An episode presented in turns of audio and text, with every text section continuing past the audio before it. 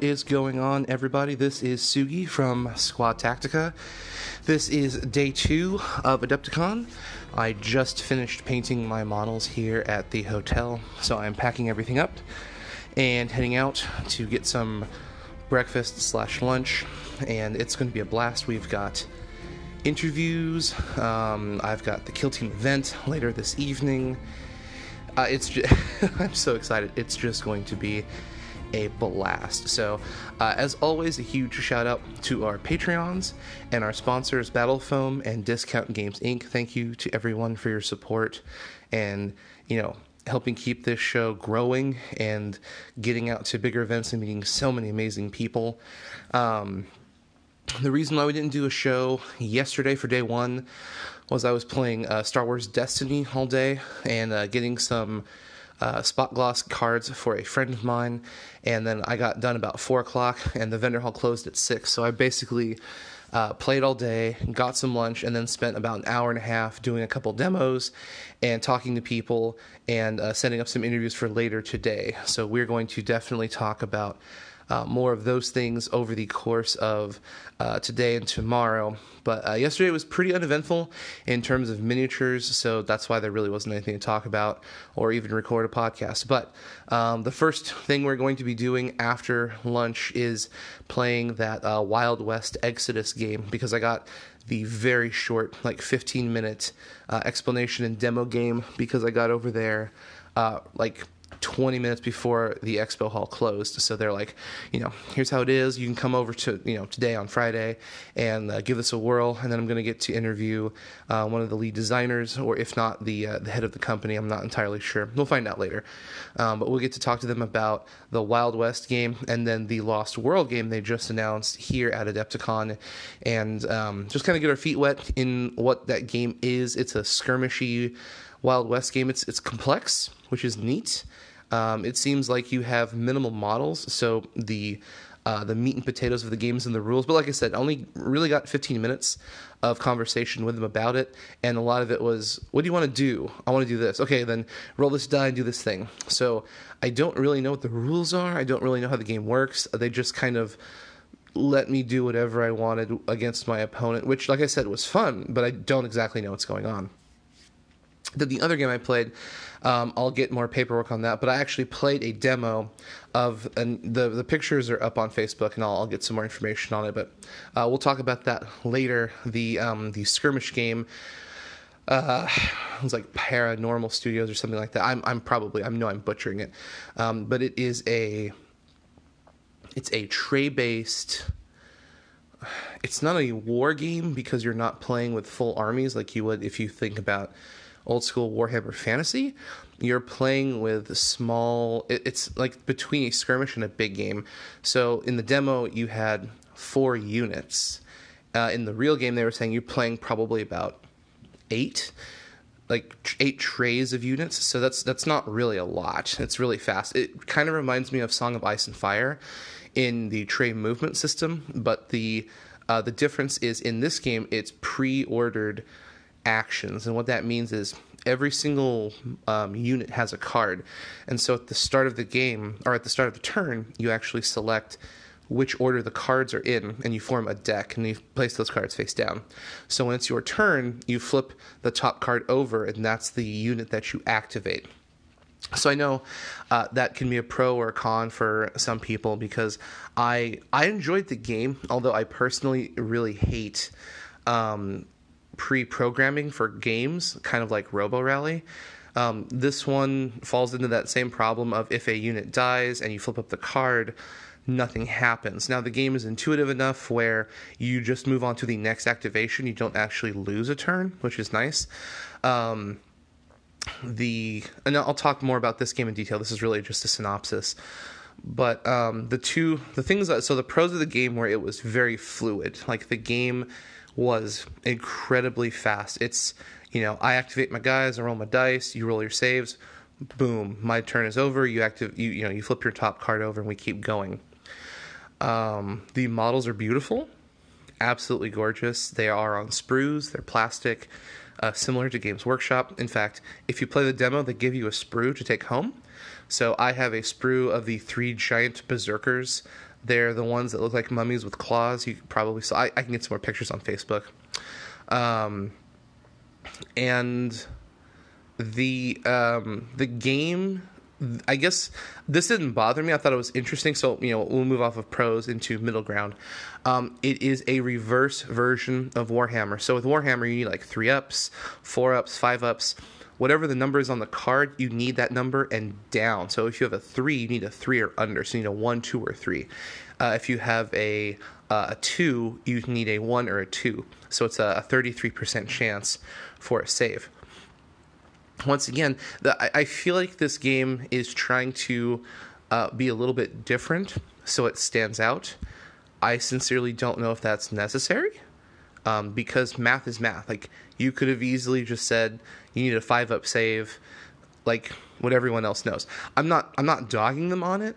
It's just if you're gonna try and, in my opinion, if you're gonna try and do something that makes your game stand out from the crowd, it should be a unique mechanic or a unique system or a unique something, not just reversing the current system where, okay, in Warhammer, I need a three up save, and in this game, I need a three down save. So in my head, it's basically like, to me, it's the same. It's like, why can't I just roll a, a three up? Well, I, I don't know. Anyways. Well, I guess the three up would be better because it'd be three, four, five, or six, as opposed to one, two, three. So okay, mathematically there is a difference, but like like I said, I don't understand the concept of instead of a two or less, you couldn't just put a five up, and everyone instantly understands what you're doing. Anyways, that's a caveat. It doesn't really matter.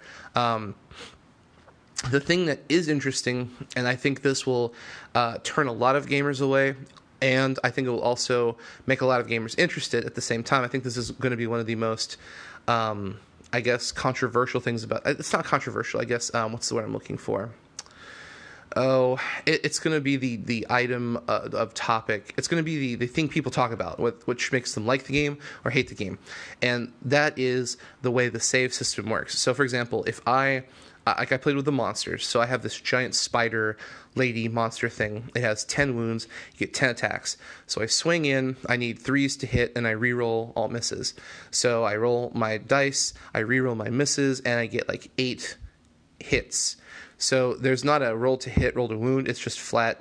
You hit and you wound at the same time. So 8 to, you know, in, in, Warhammer terms, I roll eight successes. Those are wounds. So my opponent now has to save, and they'll have you know a two or less or a three or less. They roll their dice. Whatever they fail, they take as wounds. So those models are removed. On top of that, immediately they have to take a. In Warhammer terms, it would be like a leadership check, but it's a little bit different. So each model has their own individual. I think it's called resolve is the key is the key word for this game. So you have a resolve check for each wound you took, and your resolve is another number. Usually, it's like the exact same as your your save. So if your um, your armor save is two or less, and you you know succeed those those models live, and then you roll a resolve check, which is usually the same number uh, it's a different stat because some people have less, some people have more. So you you roll. So all right, I'm I'm rambling. Anyways, so for example, I roll eight wounds. You save three of them, so you take five wounds. Then you take five more resolve checks, and any of those that fail, you kill that many more models. So, um, like I was saying, this could be one of those hot topic issues where you lose models really freaking fast, like insanely fast. Um, it's nice because it does keep the length of the game down. But on that same note, it also means you could just get hit with a nuts roll and like I roll my 10 attacks and then I reroll my fails and so 10 attacks go through. And if you only have a two or less, you might take eight wounds. And then you have to take another eight saves and you might take another six wounds. So you just lost um, a lot of guys real fast. And, you know, that that was the thing. Like like I said, I liked it, but I didn't like it because like when I killed a bunch of guys, it felt great. You know, you just run in, you punch them, and you obliterate like 16 models. But then it feels really bad when your opponent comes back and they kill like 30 of your models. You're like, huh, that's crappy. so um, I might do another demo later this week. Um, but with all those things I was saying, I did like the game. And the starter box, I think, is like $80, and it comes with a ton, ton of miniatures. It's a giant square box, similar to like Star Wars Legion or Imperial Assault. For those of you who are wondering, like, what the, the starter box looks like, it's not that big, long, deep box like Song of Ice and Fire, which is probably good. Uh, because that box is enormous. It's freaking huge. Now, it is nice that they do put the plastic um, holders for your models. But regardless, like that that box is just obese. It's ridiculously large. Like you could put like two board games inside that sucker. Um, so, anyways, yeah, I'll, I'll, find out what the name of the game is I just reviewed, but um, it's coming out in June. There's going to be two factions out of the gate, and then there's two more factions over the course of the summer. One of them is Nords, which basically, to me, they look like um, Space Wolves without the Space Marine armor.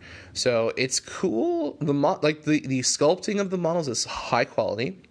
Uh, it's not Games Workshop quality, but it's good. I, I, mean, like it's probably as good as Privateer Press.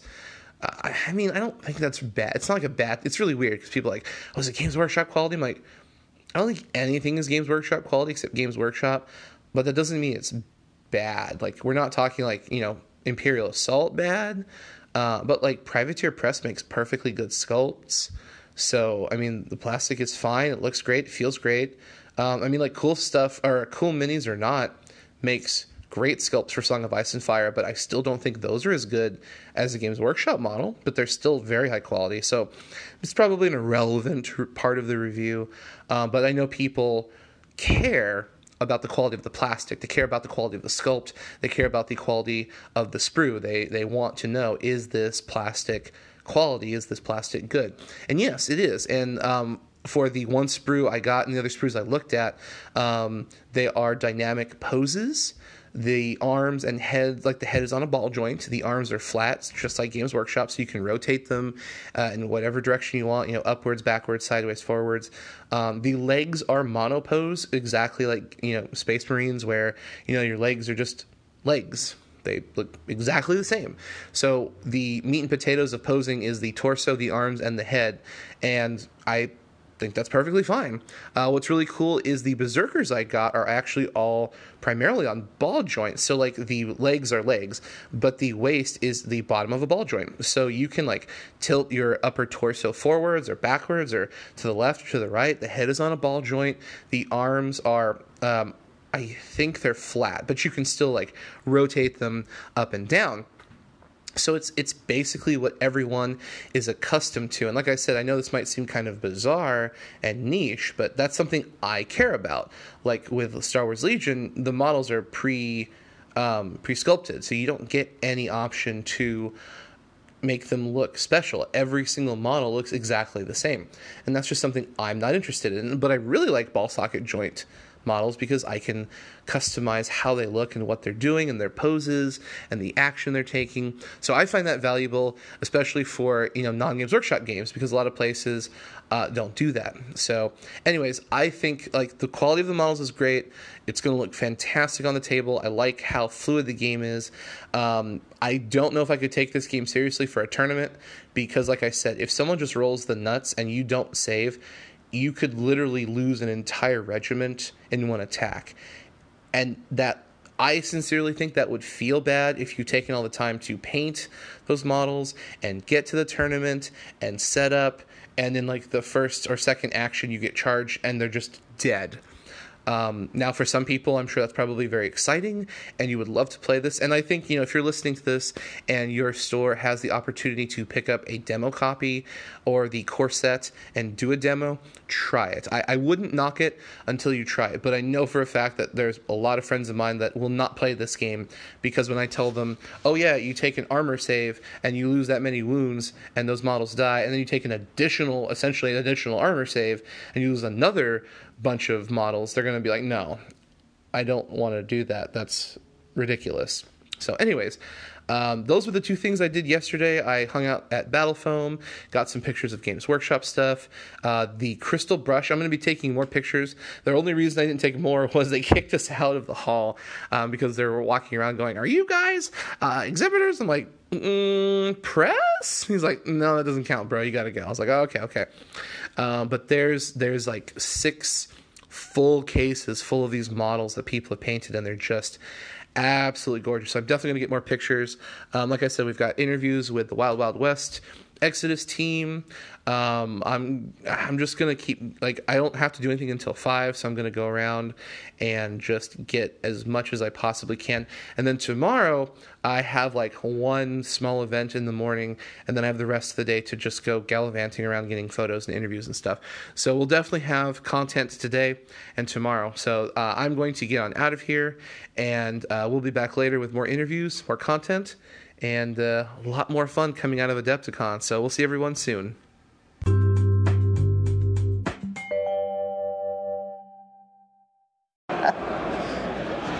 All right, everyone, this is Sugi here with Stuart and WarCradle Studios. How are you doing today, sir?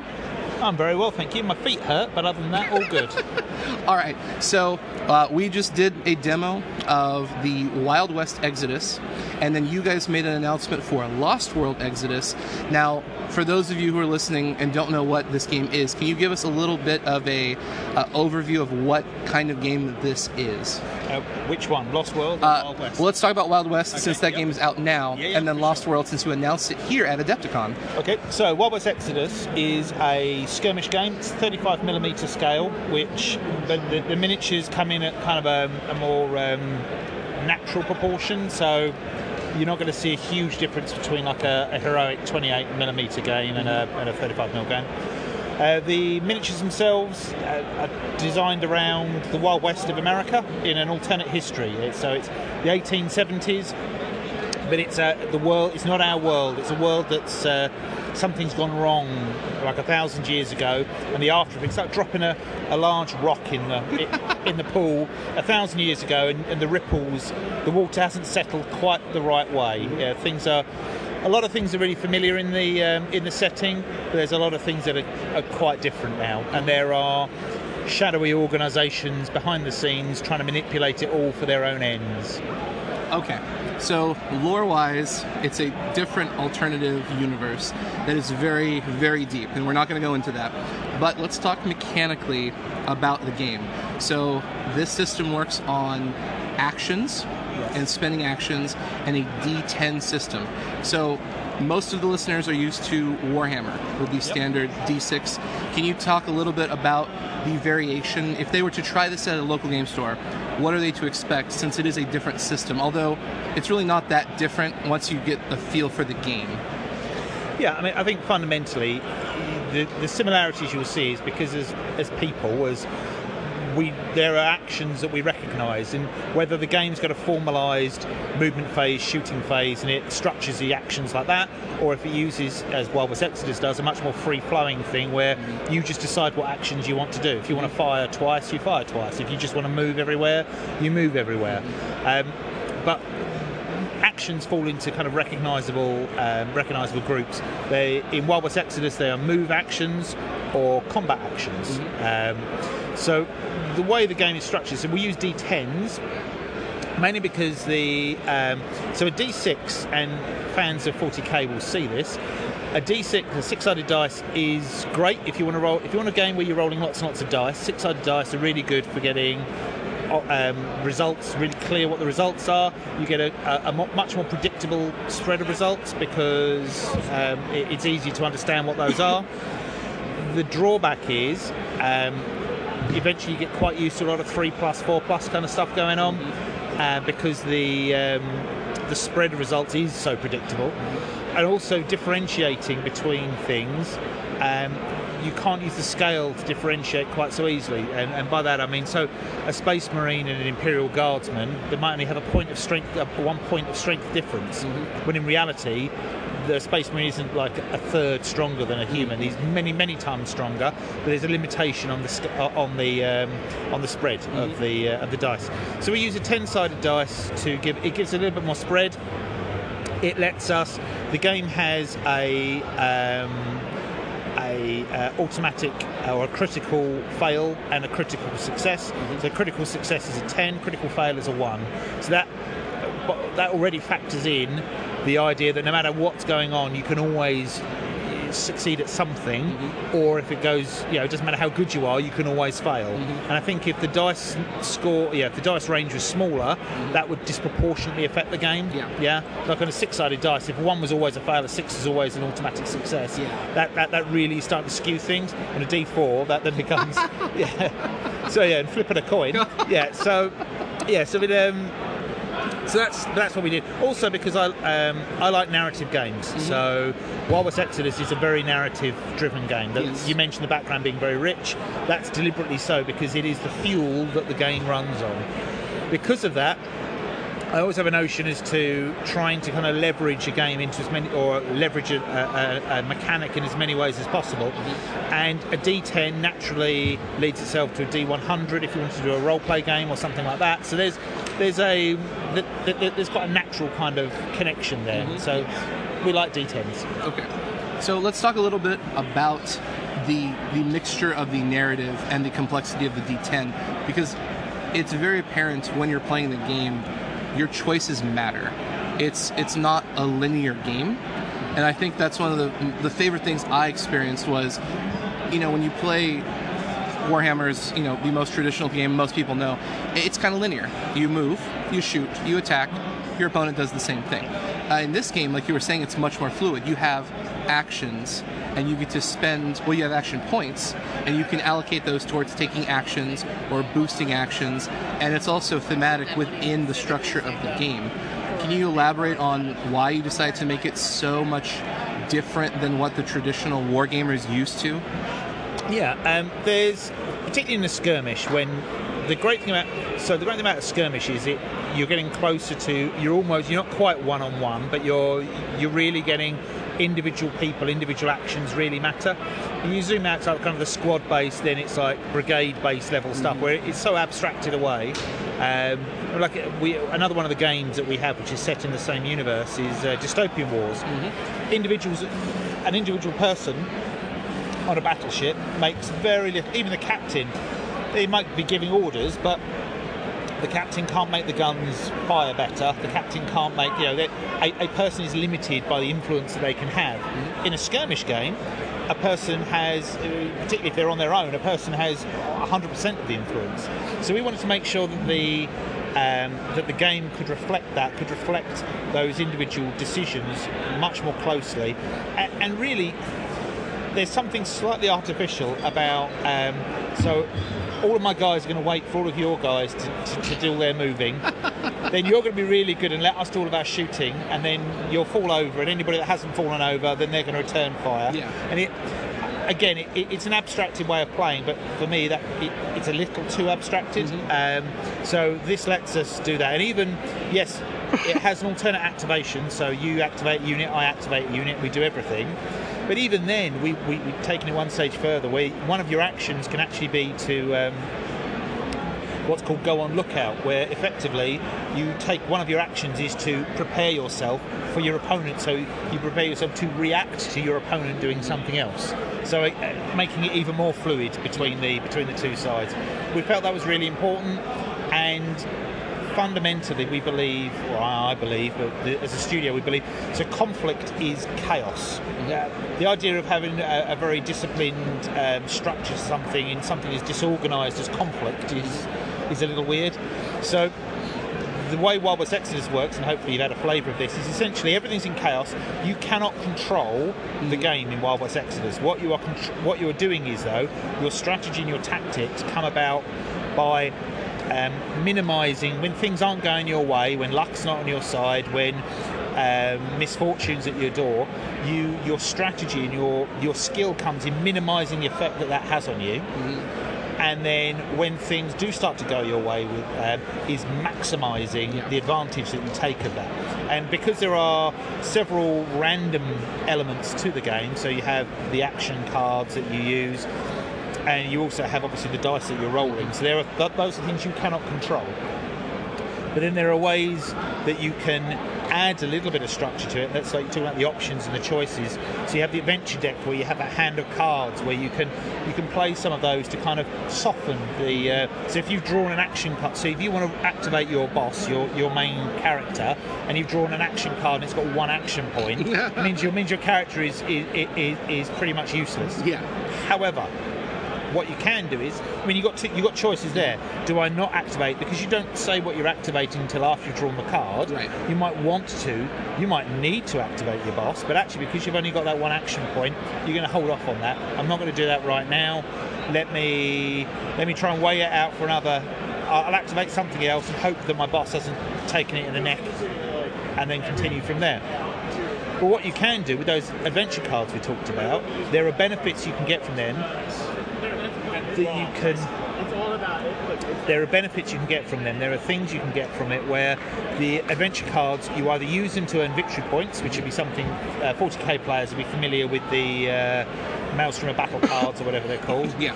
Um, so it's similar to that, um, and that's how you earn victory points in the game. However, there's a there's more, there's a flip side to the card, which is the um, the trade-off, where rather than using the card to get a victory point, you can use the card to get an immediate boost to something that you're doing. And so that's a way that you can sacrifice your longer-term objective by short-term gaining benefits to hopefully get yourself out of a difficult situation. And that's that's just one of the ways that you can take try and take control of the chaos that, that the Yeah. game has descended into.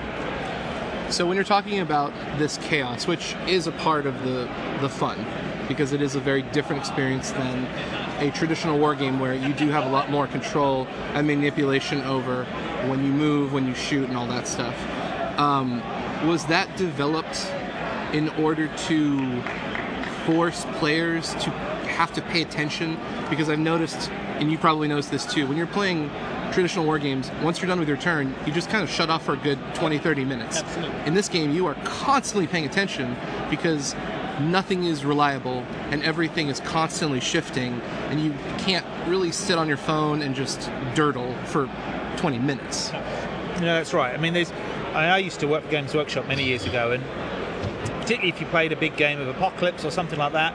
So once you had, once you had finished your uh, turn, if your opponent was going to do their movement phase, you might as well go and get. You could go to the toilet. You could go and get yourself a sandwich. You could go and make a cup, cup of coffee or tea because nothing was going to happen for half an hour, which is not fun. Um, doesn't matter how pretty all the tanks are. That's not fun. So we didn't want that. We also um, we also wanted to make sure that it had that kind of uh, unpredictable that unpredictable nature to it. And, and everybody, you should always be engaged. If you're if you've agreed to spend two hours or whatever of your own time, and we've all got better things that we can be doing. If you're going to spend two hours of your time playing a game, why should you only be engaged for half of that time? Yeah, why not be engaged for all of that time? And your opponent likewise. Uh, we just that's more that's more fun. Um, the other reason why there's so many li- or there, there, there are a couple of random elements in the game though is because my least favourite thing ever is Math Hammer. I I hate the idea. well, You know what? Let's not even bother playing the game. Yeah. You just sit there. You tell me what you would have done. Then I'll tell you what I would have done. And then you tell me what you would have done. And res- it's rubbish. It's really rubbish. You might as well not play a game. Save yourself the money. Save yourself getting your toys out the box. Just just just talk it through. So. By play an RPG. by having these having these random elements that you neither player can predict, maybe they'll go your way, maybe they won't. Uh, it makes it very very difficult to predict. And there's even things. So we, we use a card deck for um, both the action cards and the adventure cards, but at the very start of the full game, you burn off a random number of cards. So you don't even know that all of the cards. Because eventually, if you get used to the game, Yeah. You'll be able to work out well if this card hasn't come up yet it will come up at some stage. It might not have done. You might have burned it in the first three cards that you burned off the deck. You can't card count either. you can be you can be one of the good things about the cards though is the dice are random every single time So I can roll a die, it not be the result I want. When I roll that dice again, I have exactly the same number of options that it can turn up to be. Yeah. With cards, if I draw a couple of cards out of the deck and they are rubbish, I'm actually I'm, I'm building into the deck better luck going forward because I'm removing the bad cards from the deck, and I'm I know that I'm I'm increasing my chances of good cards coming through. We, that's an important part of it. So again, it goes back to that. Um, I remember the film The Crow. It can't rain all the time. Yeah. uh, eventually, things will turn around in your in your favour if you hold in there. Yeah.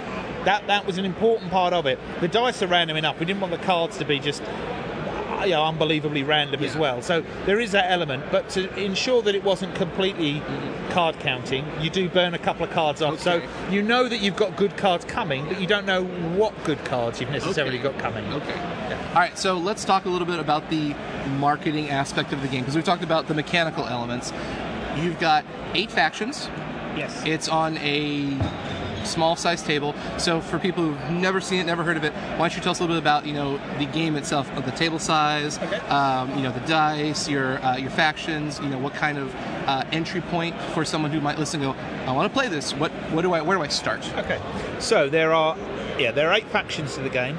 Uh, the reason we settled on eight factions was we felt that gave the right. So we've been around in the industry for quite a while, um, and we've come from lots of different other companies and things. So we think we we're not masters of anything, but we, we, we understand the basics of things.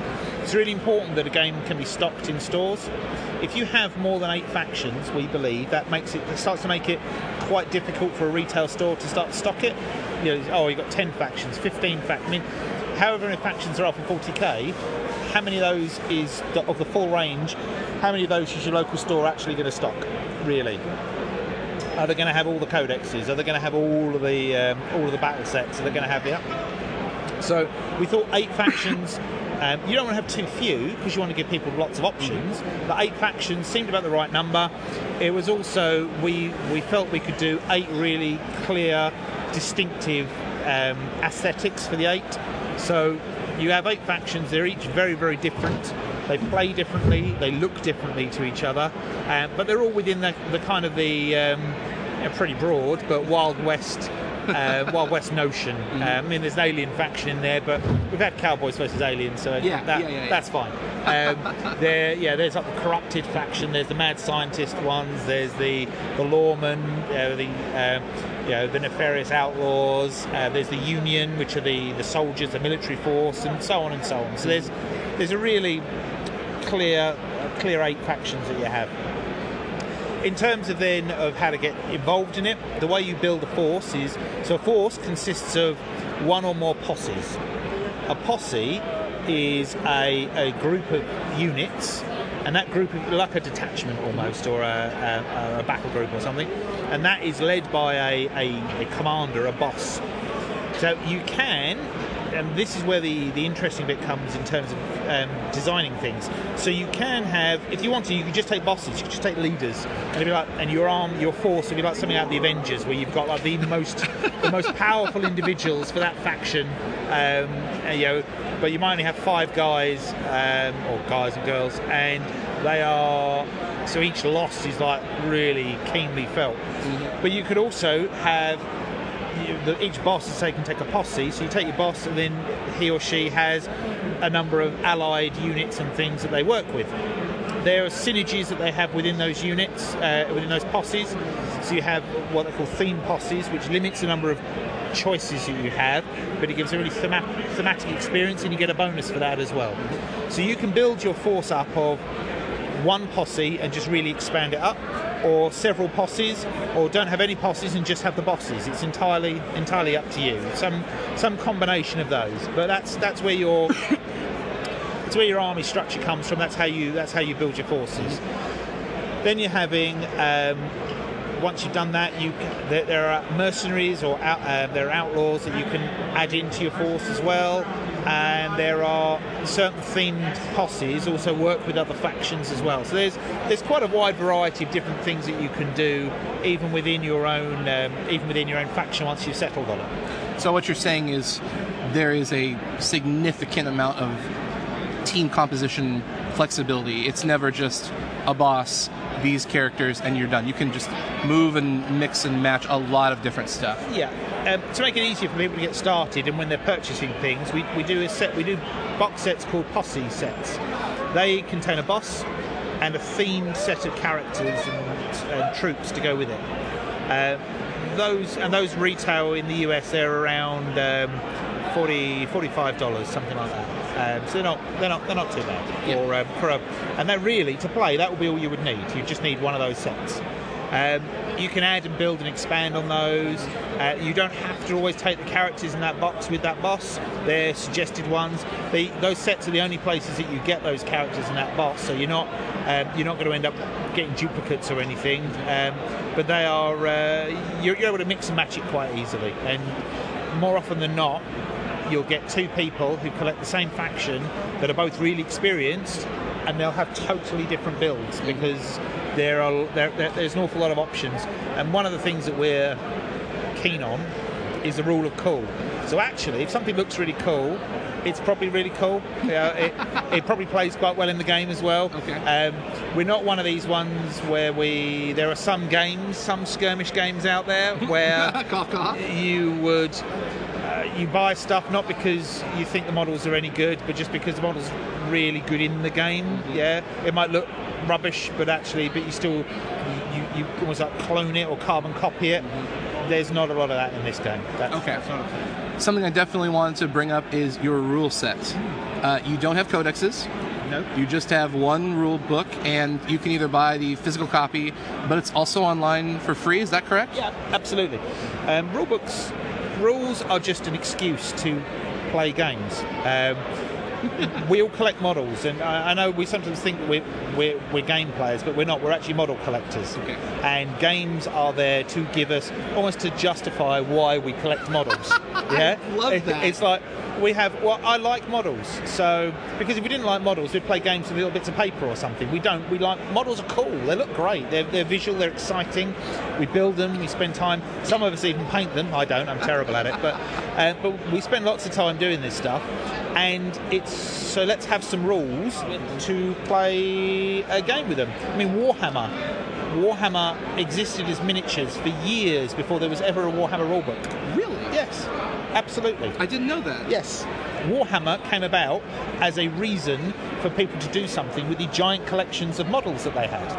It- absolutely true. That is cool. That is absolutely true. Huh. Um, and so, and if you think about it, what gets us excited? So, what gets people into things like Kill Team or even Wild West Exodus? Yes, the rules do sound intriguing, but it's usually because the models are really cool. the models cool. Models are real cool. The models are really cool and they're exciting, and, and so why not make the rule book for free? Because actually, that's not the bit. No, no game company ever made a fortune selling rule books. Yeah. If they did, then role-play game companies wouldn't be going bust. They would be the dominant force in our industry, and they're not, because selling books is really expensive and difficult. Um, where we want people to spend their money, I would far rather people don't buy the rule book at all, and they just spend all their money on toy soldiers because they look cool and they're they're going to bring you lots of joy. The rule book is really useful. Um, so we'll give it for free. There's loads of background in there. That rich narrative that we talked about, that's in there. Um, you don't have to pay for it. Uh, I mean, if you've got a tablet or whatever, you just download it off the website and just, just read the thing.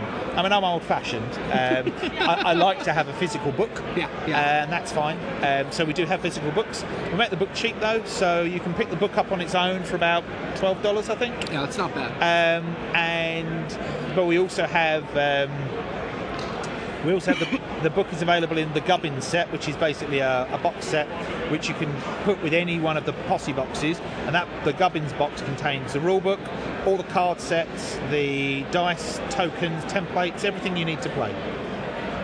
So now that we've talked a little bit about Wild West, and for those of you listening, you need to check it out, and we'll let you plug where they can go. You made an announcement here at Adepticon about Lost World. Yes. Can you tell us a little bit about what this is in relation to Wild West Exodus? Yeah, so it's um, so the Wild West Exodus takes place in a, a setting called the dystopian age, the dystopian age has dystopian wars, has Wild West Exodus, and then there are other games that are coming. Um, one of those is, as we announced today, is Lost World Exodus. So what Lost World Exodus is, it's set, it's the same scale as Wild West Exodus. It's set in a very different place. It's set in um, in Antarctica, but Antarctica in the dystopian age has there's something mysterious going on in the heart of Antarctica, and it's changing the environment. So within, you've still got the ice and the, and the rock and all the impenetrable stuff, but after you travel for a few miles, then you suddenly come into a big valley and it's all lush vegetation, weird giant lizards, volcanoes, strange, strange riches, and it's it's a it's a real lost world. So what Lost World Exodus represents is those global powers that I talked about. They're all looking for advantage against each other around the world. This is they've had rumours that there's there's strange things going on down there. So they're sending expeditionary forces. What's more Victorian than an expeditionary force? So they're sending these expeditionary forces down to Antarctica to find what's there and bring back some of these riches and wonders for the greater good of their empires. And that's what you're playing in Lost World Exodus. You're playing an expeditionary force going into this lost world and trying to defeat other expeditionary forces and, and seize everything for yourself.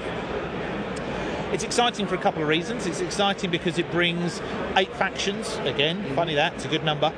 you won't believe how many factions there are for Dystopian Wars. there might be eight. Um, there are eight factions in Lost World Exodus.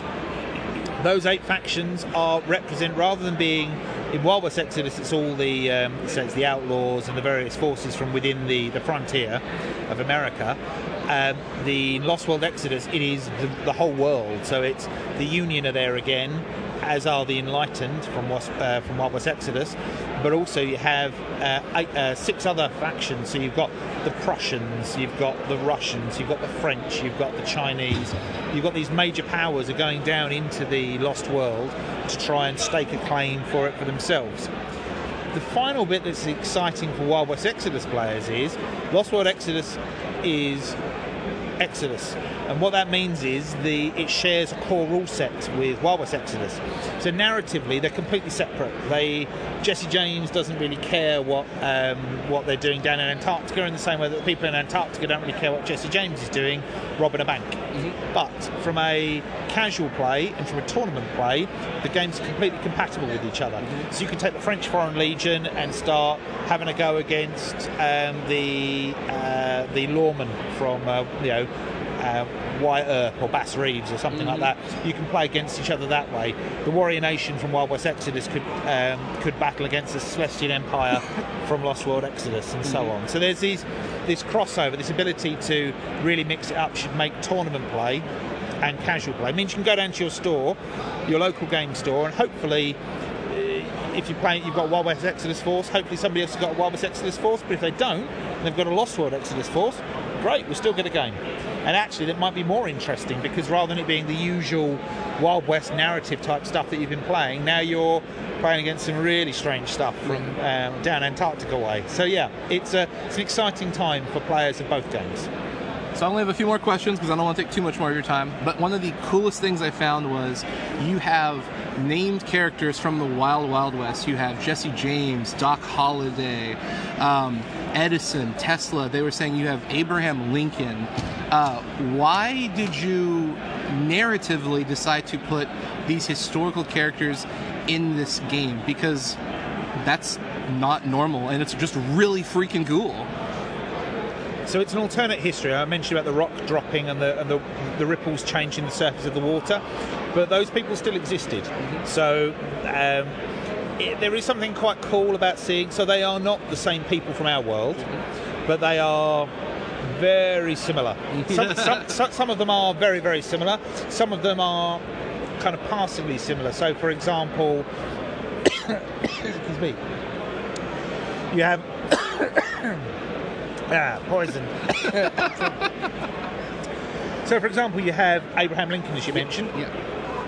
So, Abraham Lincoln, by this point, uh, he has been assassinated. Mm-hmm. And by that, what happened was as Abraham Lincoln was president in the dystopian age, he has become more aware of the greater threats to his beloved Union, and he's realised that there's only a limit as president. There's a limit to how much he can, how much good he can do.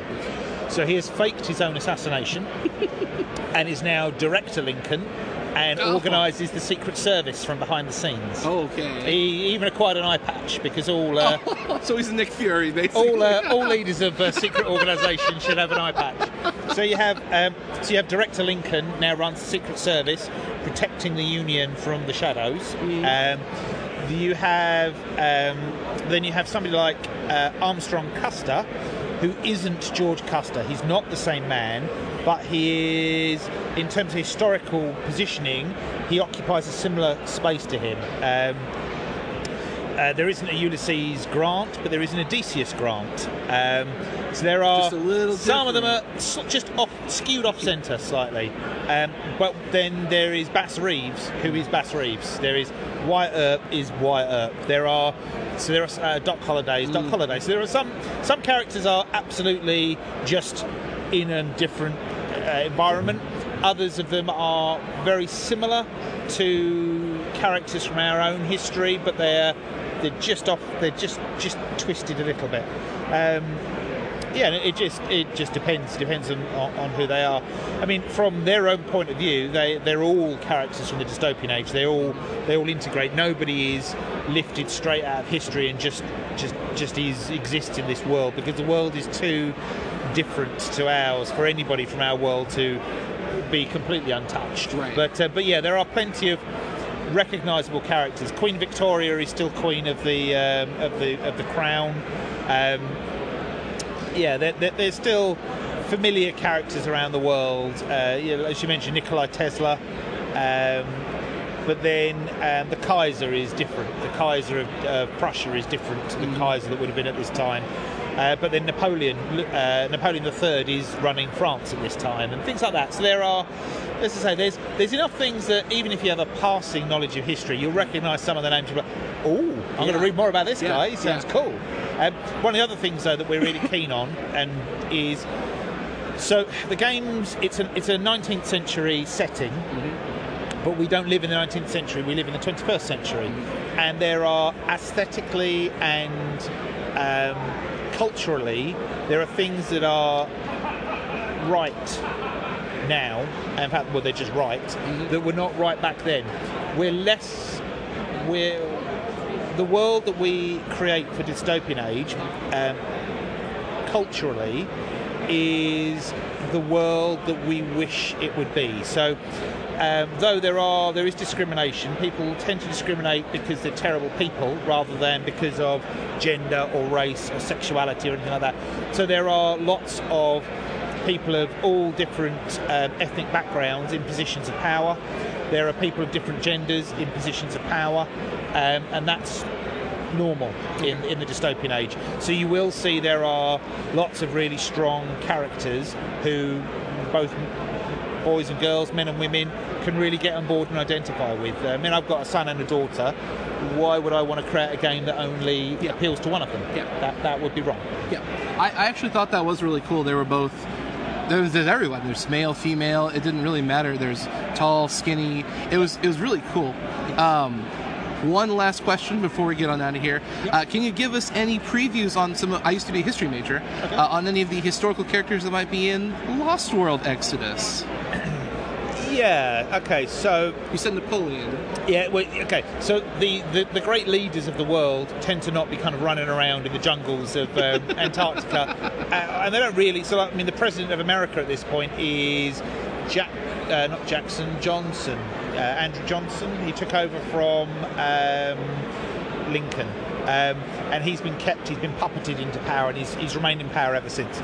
Um, so the, yeah, the great statesmen that people have heard of, they though they're in the background, they aren't they aren't running around the uh, they aren't running around the jungles per se. Um, uh, historical characters wise, so we have. Um, so we have, yeah, there are a few. There's a few Chinese characters uh, who are related to Chinese characters from history who will be who will be around there. Okay. Um, Same with the Prussians. Um, uh, and an example will be so. Um, you would have heard of the Red Baron. Yes. Um, so he is so Baron Richthofen. He he again. We, we've got to be true to the timeline. He would be. He wouldn't even be an embryo at this point. He would be. Um, he yeah. He, he hasn't been born in the 1870s.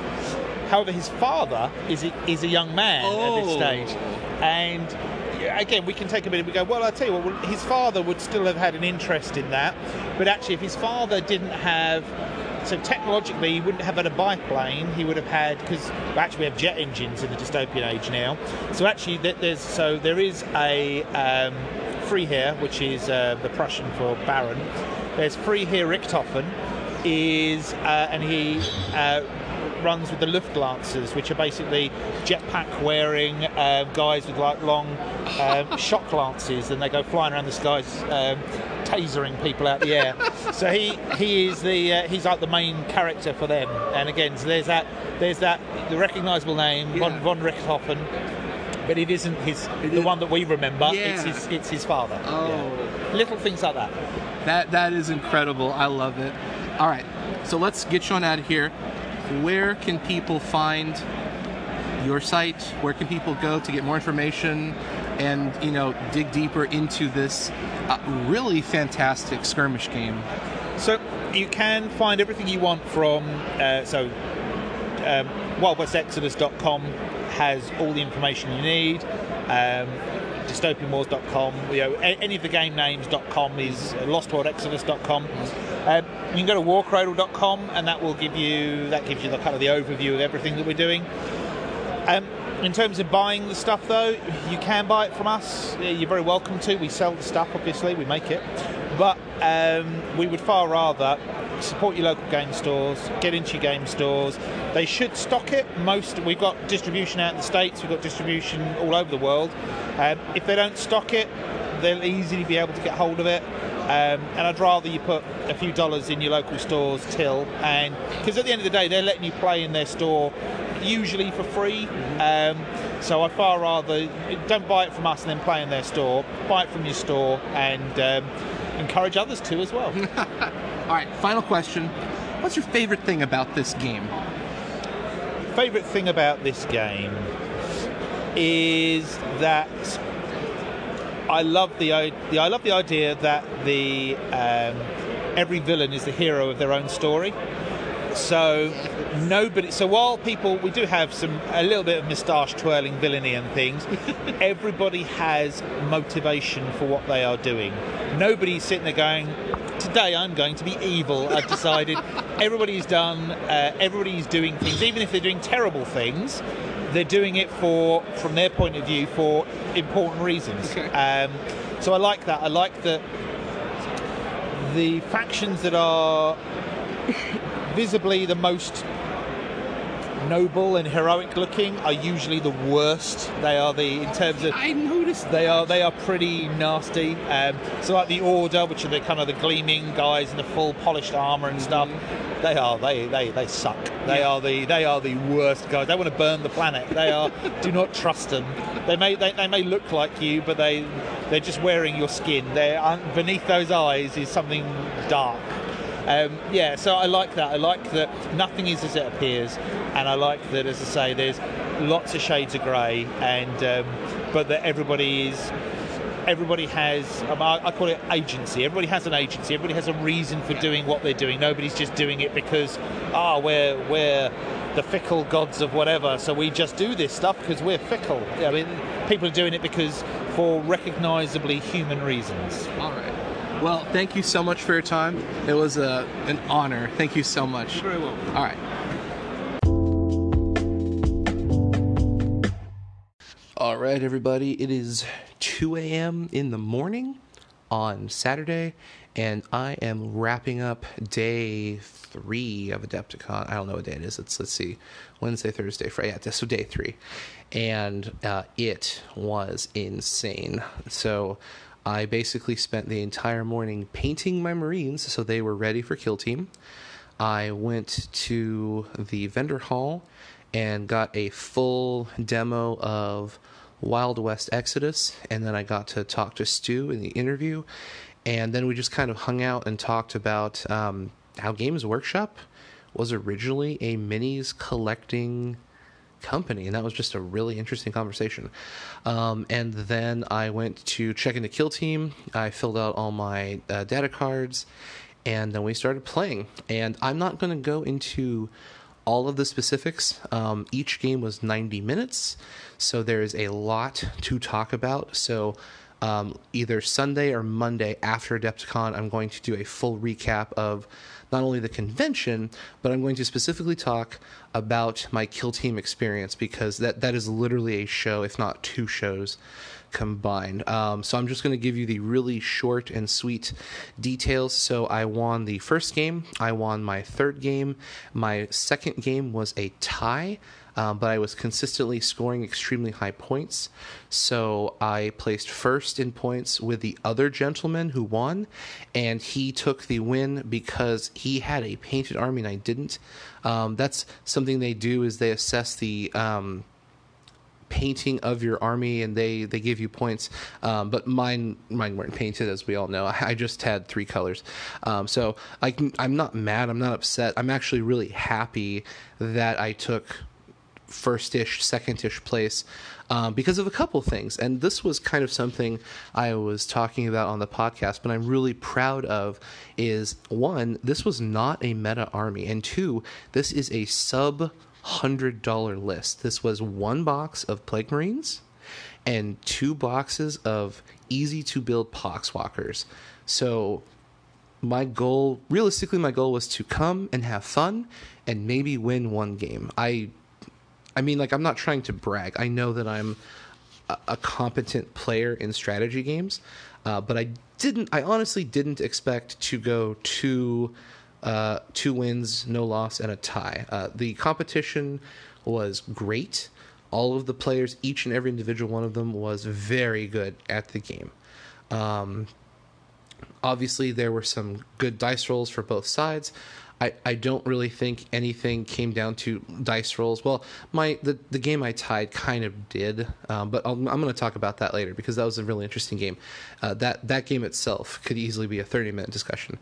Um, but the the attitude and the outlook of every single player was nothing but just fantastic. Everyone was extremely kind. They were relaxed. They played well. They played to their hearts' content. They were strong and very adept players. Um, but it wasn't cutthroat and it wasn't mean and it wasn't ruthless and it wasn't you know this super uptight attitude. It was you know having fun and people talking. So you know i feel that the competition was fantastic. It was top notch very high. Um, i enjoyed it. It was a lot of fun. Um, plague marines are good plague marines are really good i i knew that they were good playing in texas um, but we were always playing casually. We're playing for fun. We're just you know hammering out a couple rounds of Kill Team, and you know that that experience is important. It was very valuable, um, but it was never in a competitive scene. So being able to go back and play in a competitive event felt great because it felt just like when I was in college and we were actually going to competitive events for uh, fifth edition with 1500 point armies. Now I digress, and I'm going to get back on track. So Kill Team was great. It was not uh, stressful, but there was a lot of mental. Um, uh, what's the word I'm looking for? There's a lot of mental energy spent. You needed to know what you were doing. You needed to pay attention to what your opponent was doing. Uh, you needed to you needed to predict what was happen what was going to happen in that round and what was going to happen in the round afterwards because there were only four rounds. And like I said, I'm not going to get incredibly deep into what happened because it, there's just so much to talk about. Um, but what I can take away in the nuts and bolts version of this is anyone who's listening. Also, big shout outs to everyone who said hi uh, during the convention. I, am sorry, I don't know all of your names, but you know, thank you for coming up and sh- you know shaking my hand or saying you enjoy the show. Uh, it means a lot. It really, really does. Um, but once again, I digress. So uh, the takeaway from this this event is you as a pilot is more important than the money you spend on the models. A lot of games, a lot of people will tell you you have to buy all these models. You have to have two flails of corruption, or you have to like that's not even legal. But like you have, well, I think that's legal. I have to look it up. I don't really. I think it's kind of derpy, but like some people who are extremely competitive will tell you you have to buy all these things and you have to have this meta list and you have to do this and this and this and i i can prove with taking first place in points with my co-winner that is not necessary your skill as a pilot is very important for people who are afraid that the people who spend more money will perf- outperform them in tournaments, I can say without a doubt that is not the case. This this was sincerely the barest of minimums, like twelve poxwalkers and seven models of Death Guard is like the the bottom of the barrel in terms of price point entry. You've got plenty of models, plenty of options for your command roster you have all of the stuff you could possibly need, and it it costs fifty. It costs like eighty dollars. MSRP eighty bucks, and you know, like we said multiple times, you can get fifteen percent off from Discount Games Inc. So if you want a competitive list and you want that 15% off that's like what eight like 12 12 bucks so once again, it it just goes back to the fact that you don't need to spend a lot of money. Um, one, oh, there was a guy there with Harlequins. He took third. Harlequins are literally. Uh, no, I mean, if you need a command roster, you could buy two boxes. But like literally, literally, literally, if you wanted to, you could buy one box of Harlequins, and that that is an army. And those are only thirty five dollars MSRP, if I'm not mistaken. So if you wanted to go crazy and you bought two boxes, that's 14 models that you paid $70 for. Like, once again, like, there are inexpensive armies you can buy into this game. You can play and you can perform really, really well. Do not let anyone tell you don't let any YouTuber, any person who writes an article, any podcaster, any friend, any game shop owner tell you that you must buy these models to win games. Clearly, you have to buy some models, but your ability to make strategic decisions and your ability to read your opponent and your ability to risk and wager properly, risk management is incredibly important in miniature games sometimes you have to take risks and put yourself out in the open, but you might mathematically know that you know it's only going to be a 30% damn chance that you're going to die. Yes, it's still a chance, but you have ways to reroll. You're really tanky, you know, with the the toughness 5, that made people's lives really difficult. Cuz sure it was really easy to hit, but it was very difficult to wound that's one of those things I hedged some bets on, and sometimes they paid off, sometimes they didn't. And we'll talk about that in the Adepticon recap in a couple of days. But the reality is, you as a skilled pilot, a skilled commander, you can go much further with your skills and a budget army than someone who has the meta list and no experience. And the best part, and this is my favorite thing to talk about when it comes to becoming a skilled commander playing the game. How do people get so good at Kill Team? They play the game, they just play it over and over and over. And you want to know something else? The best commanders in the world have lost a lot of games. I see people all the time say, I don't really like losing games. You do realize that some of the top players in the world have lost more games than most people. But what they do is they take that experience and they translate it into knowledge. So you should never be afraid of playing a game and losing. In fact, you should be excited because when you win a game, that means you made the right decisions. And when you lose a game, you can look back on that and realize or learn and say, oh, I did this wrong. I used that tactic wrong. I didn't know about this rule. I moved when I should have shot. You can take that information in the loss and become a stronger player because the next time you play, you won't make that mistake again. And you'll be one step ahead of where you were and all the other people who aren't learning. A lot of people get mad and they get frustrated and they complain, but they miss that opportunity to sit down for a moment and think, what happened? Now, there are times, because the game uses dice, there are times when you just can't roll what you need. That's not your fault. It's just what happens. And in those instances, the loss is pretty much out of your control. I understand that happens to me many times. I've lost many games where I made the right decision and I moved into the right section and I controlled the right objectives and I rolled ones and okay. Just happens. That's kind of one of the things that happens with all games dice games, card games, board games, other than like chess or games with um, zero sum information.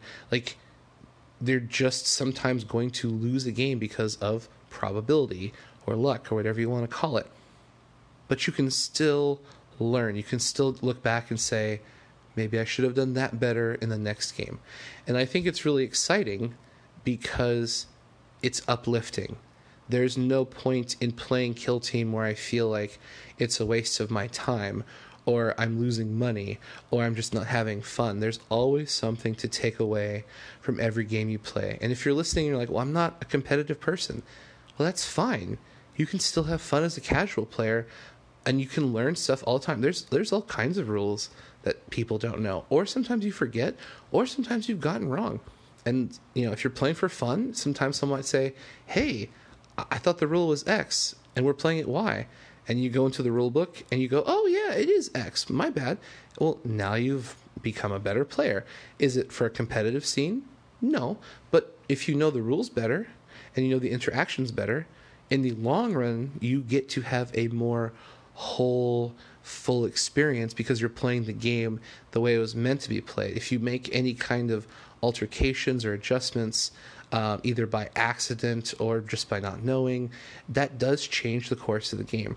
So, regardless of competitive, casual, narrative, campaigny, like whatever, you can always pull something away from every game.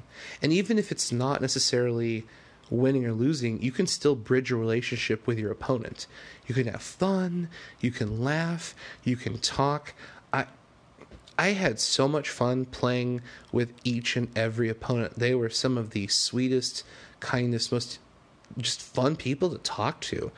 Uh, there was plenty of times in some of these games I just wanted to be like, I quit. Let's go get something to eat and just talk. Because they were just that awesome. So, today was amazing. The Kill Team event was fantastic. I'm really excited to do more events over the course of the year to participate in Nova, uh, to do the Dallas GT Open in two weeks. Um, I just I don't have the time or availability to do more kill team tomorrow, uh, just because I've got other people to talk to, and I haven't had time to go to the vendor hall, and I'm really excited to go do that. So uh, that's pretty much the end of this because, like I said, I could talk all night about what happened, and it's two in the morning. I really need to get to bed because tomorrow's going to be a great day. So, big shout out to all of our Patreons who support the show. Thank you eternally for your support. If you're listening and you enjoy the show, if you've been enjoying the Adepticon coverage on Facebook and these extra podcasts, I would implore you to check out the Patreon.